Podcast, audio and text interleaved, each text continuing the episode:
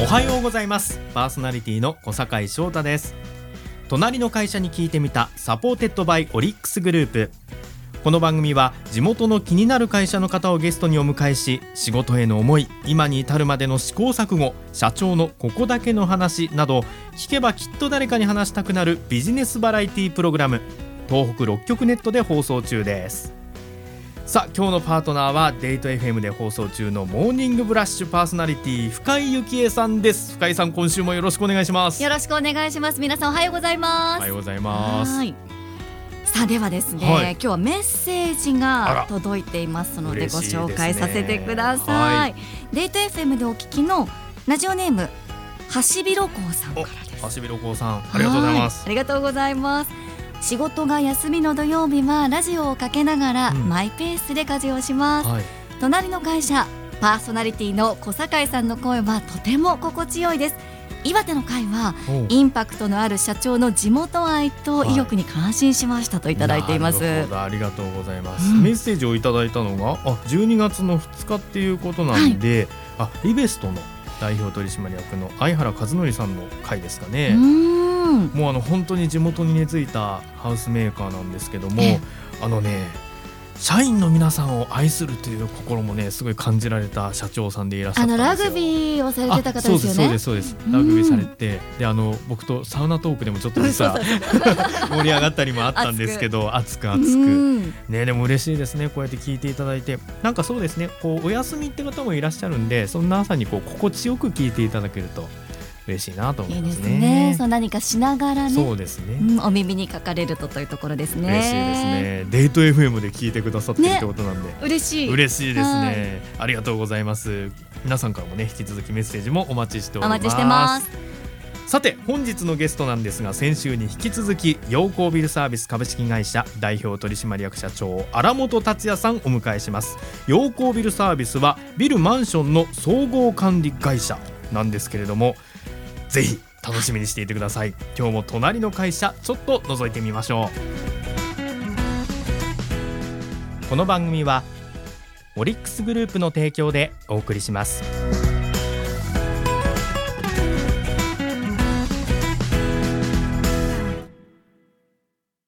ここは隣の会社のその隣にあるオリックス。オリックスさんのこと聞かせてください。はい、法人営業本部仙台支店の大田垣です。私は中小企業のオーナー様が抱える事業承継の課題に対して様々なご支援をしています。後継者問題について会社のオーナー様と4時間にわたりお悩みを聞かせていただいたこともあります。事業承継は相談相手が限られてしまいます。そんな中、私に本音を明かしていただいたことは忘れません。お客様から大田垣さんに相談してよかったと言われた時は本当にこの仕事のやりがいを感じます。東北に来て3年目家族と観光するのが好きなので東北六大祭り制覇したいです。地域の企業の皆様の課題を共に解決します。いつも隣にオリックス。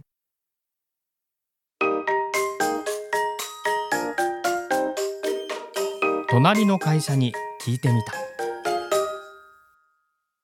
隣の会社に聞いてみたパーソナリティの小坂井翔太です。深井幸恵です。そしてゲストは先週に引き続き陽光ビルサービス株式会社の代表取締役社長荒本達也さんです。荒本さん今週もよろしくお願いいたします。よろしくお願いします。では改めまして、この陽光ビルサービス株式会社は清掃設備管理警備業務をはじめリニューアルや大規模修繕まで行うビルマンション総合管理会社です業務において最新のロボット導入するというお話ね先週も伺いましたけれども、はい。その DX 化も進めてはいいらっしゃいます。はい。デジタルトランスフォーメーション。覚えた覚えましたね。DX 化。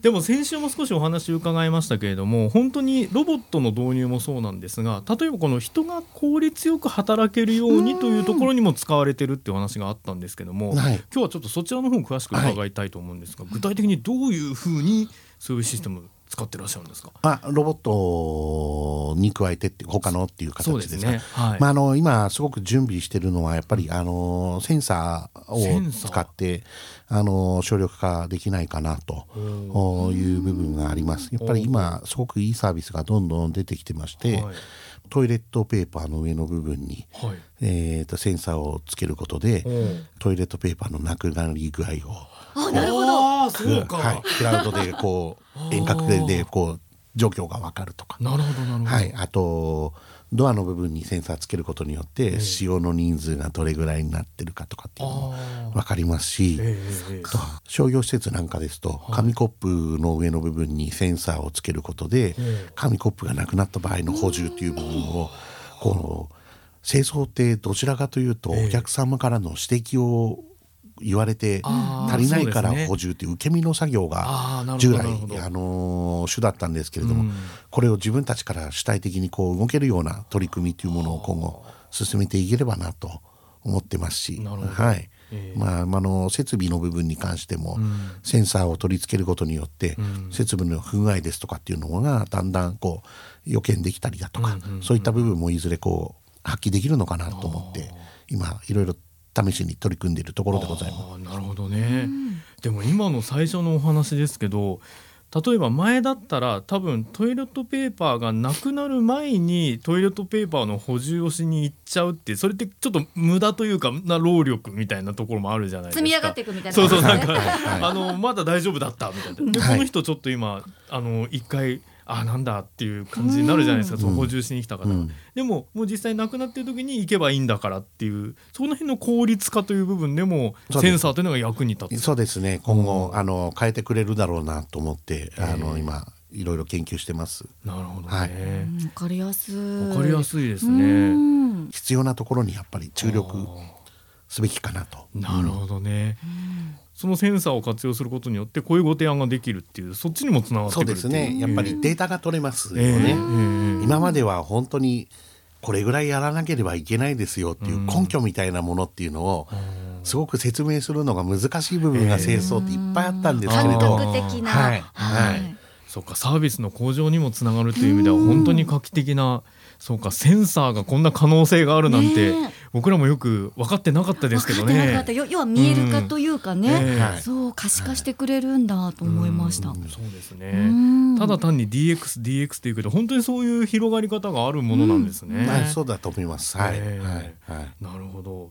これでも今やってらっしゃる箱のお話で言うと、はい。まあ、もちろん商業施設とかもあります、はい。あと、はいいろんなとこやってらっしゃって例えば病院とかもあるっていうお話だったんですが、その辺の管理っていうのは本当に難しいことかなと思うんですけど、はい。そのあたりはどうですか、まあそうですね、ええ。あのー手前どもは東北大学病院今、え40人ちょっとスタッフを配置させてもらって24時間365日やってるんですけれども、いかにこう止めないでっていうのをやっぱり意識しなければいけない部分あって、まあ一番あの病院は大変な現場の一つなんですけれども、そのあたりあの手前どものスタッフはすごく設備のスタッフっていうのはすごく当社のあの強い部分の強みの一つで、ええ。私も本当に自慢の部分ではあるんで、そうですか、はい。はい、あたりはすごく頑張ってくれてると思います。ええ。ここで経験も生きてくるっていうのもあるんでしょうね。そうですよね。なんか緊張感が絶対あるだろうって思って、いやいやいやいやはい、うん。想像します。うん。はい。うん、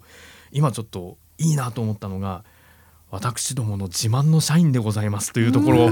やっぱりこう一番トップがあの社員の皆さんの働きぶりをちゃんとこう評価してくれてるって、働く側からしてみても多分荒本さんのためにやろうっていう部分もなってくると思うんですけど。なんかあ信じてもらってるんだと嬉しいですよね。そうですよ。ねやっぱり現場の方との、まあ話し合いというか、はい。よく風通しもよくしたいというお気持ちはご自身の中でもまああの私が社長になってからは年に2回会社の方針ですとか、ええ。あの数年後こうありたいっていうような話を直接あの社員に説明する機会っていうのを年に2回タウンホールミーティングっていうはい、いうものを実施しておりまして、ええ。あの突然ドンっていうんではなくて今後こういうふうになっていくだろうからこうしたいんだっていうのを伝えているところですね。なるほど。はいはい。確かにそうですよね。これあの別に悪い意味じゃないですよ。悪い意味じゃないんだけどトップの方って割とこう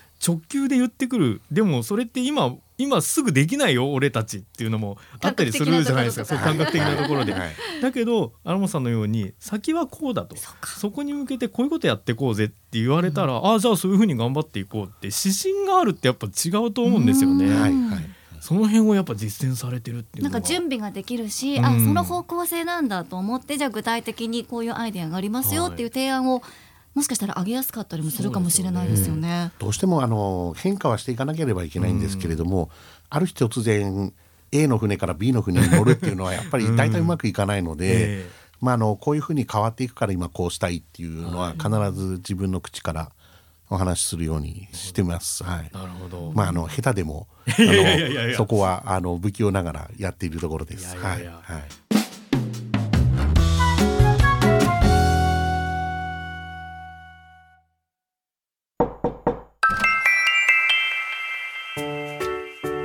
改めまして陽光ビルサービス株式会社の代表取締役社長荒本達也さんゲストにお招きしています。ここからはこちらのコーナーです。マイレコメンド聞いてみた。ゲストの好きなものについて深掘りしていくコーナーです。ということで荒本さんのマイレコメンドなんですか？やっぱりあの私はすごくスポーツ観戦が大好きで、あの野球サッカーの観戦はすごく大好きです、ねおーはい楽天ベガルタ。そうですね、うんはい、やっぱりそうなん地元のチームの応援。東京でサラリーマンをやっていた時にあのやっぱりアウェーの試合を見に行くっていう時にすごくあ自分は仙台出身だなんだなっていうのをすごく感じる機会があのやっぱりサッカーの観戦だったかなと思いましたね。えーそっか離れたところではい逆にこう地元への愛を感じるみたいな。はいへえ。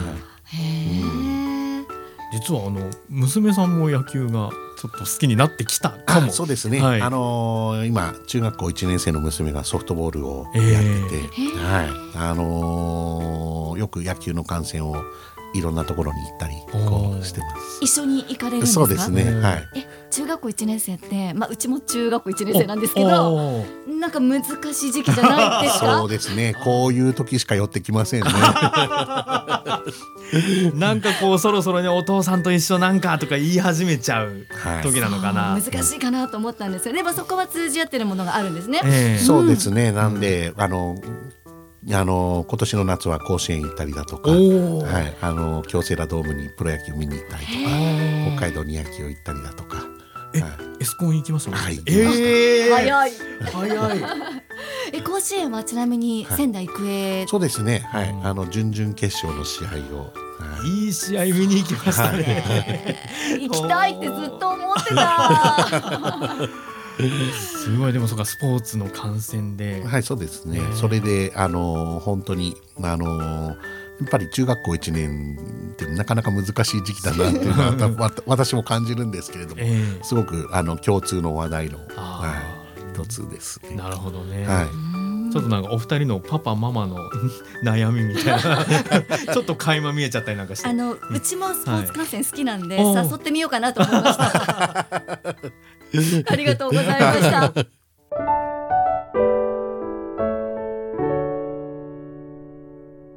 こう人材の育成という意味では、はい。例えば具体的に、まあ、今タウンホールミーティングっていうのもあったんですが、やられてることっていうのはありますか？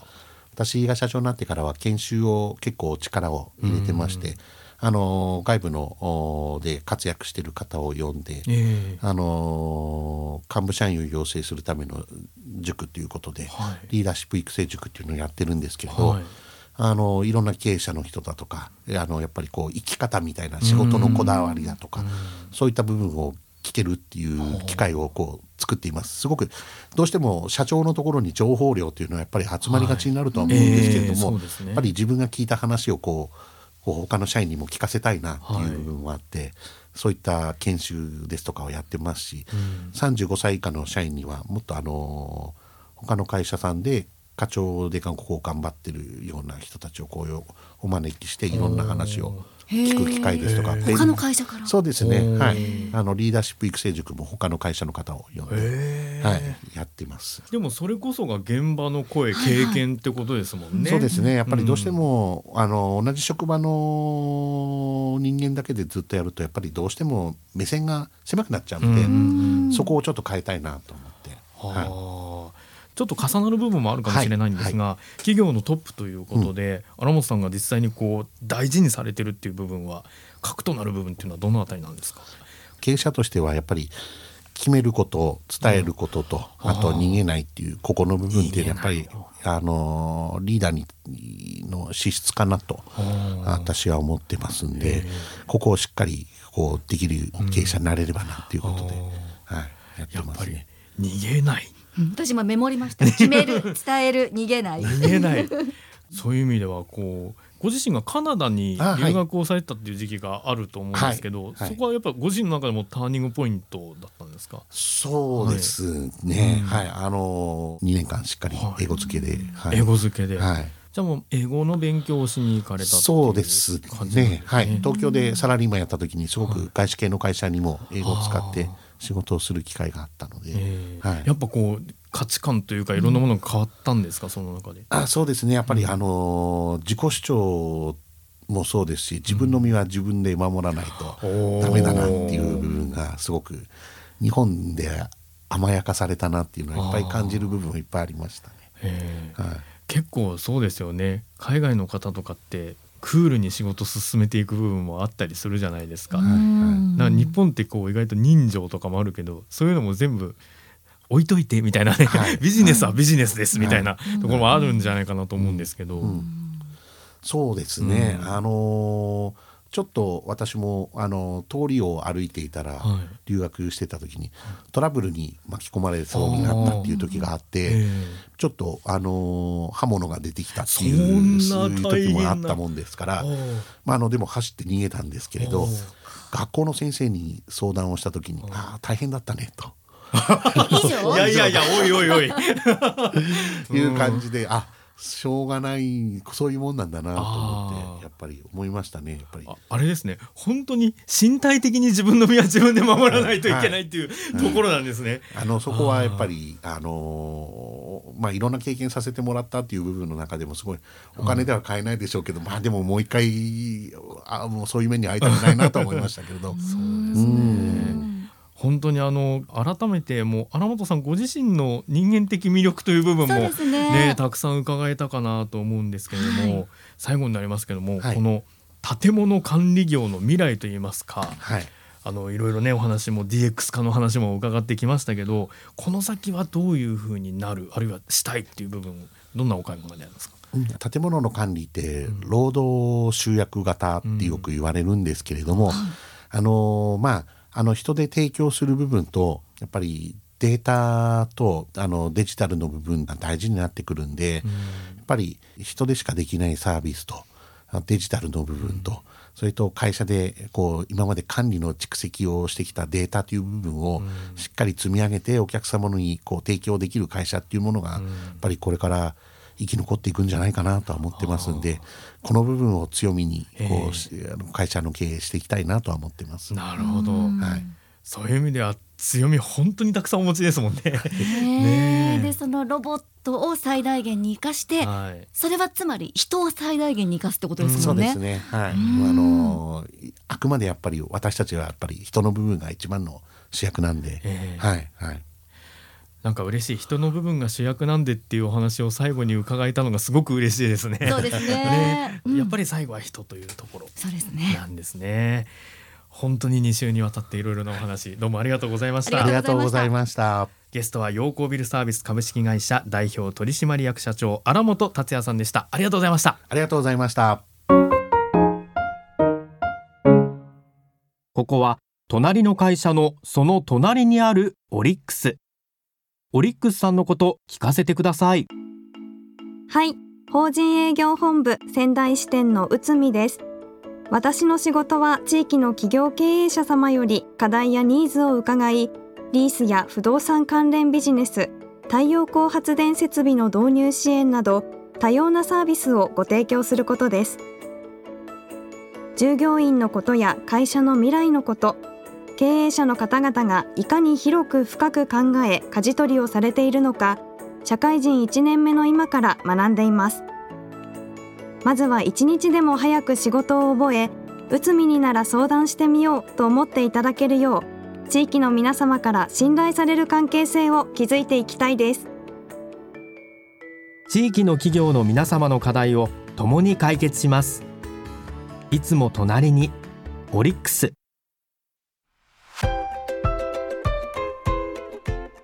隣の会社に聞いてみた。そろそろお別れの時間です。さあ2週にわたって荒本さんにさまざまなお話伺ってきたんですけども、うん、深井さんいかがでしたか？いやすごく印象的だったのは、うん、やっぱり老舗の会社でお付き合いのビルとか、たくさんある中で、めちゃくちゃ変わろうっていうことに貪欲でいらっしゃったのがすごく印象的でした。そうですね、はい、それがやっぱり DX とか今日お話伺ったセンサーとかそういう部分の新しいことっていうのにつながってきてる部分かなとも思うんですけど、はい。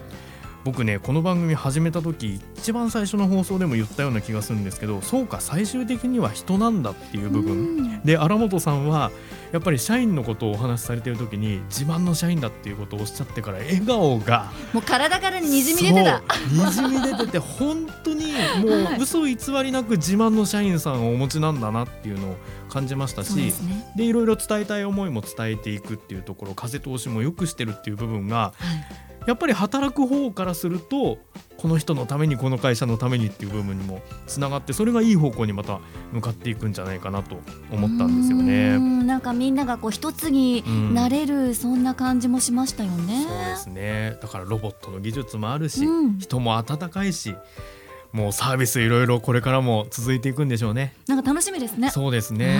またもし機会がありましたら先の展望も伺ってみたいなと思いました。はいさあ皆さんはどんな感想をお持ちだったでしょうか？ぜひお寄せください。番組では皆さんからのメッセージをお待ちしています。番組の感想質問など番組サイトのメッセージフォームから送ってください。また番組公式 X と Facebook ページもぜひチェックしてみてください。番組サイトにリンクが載っています。ハッシュタグは隣の会社。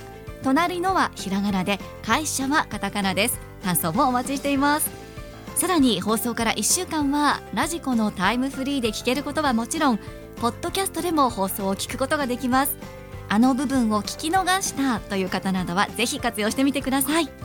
今日も最後までお付き合いありがとうございました。ここまでのお相手は小坂井翔太と深井幸恵でした。隣の会社に聞いてみた。また来週お会いしましょう。この番組はオリックスグループの提供でお送りしました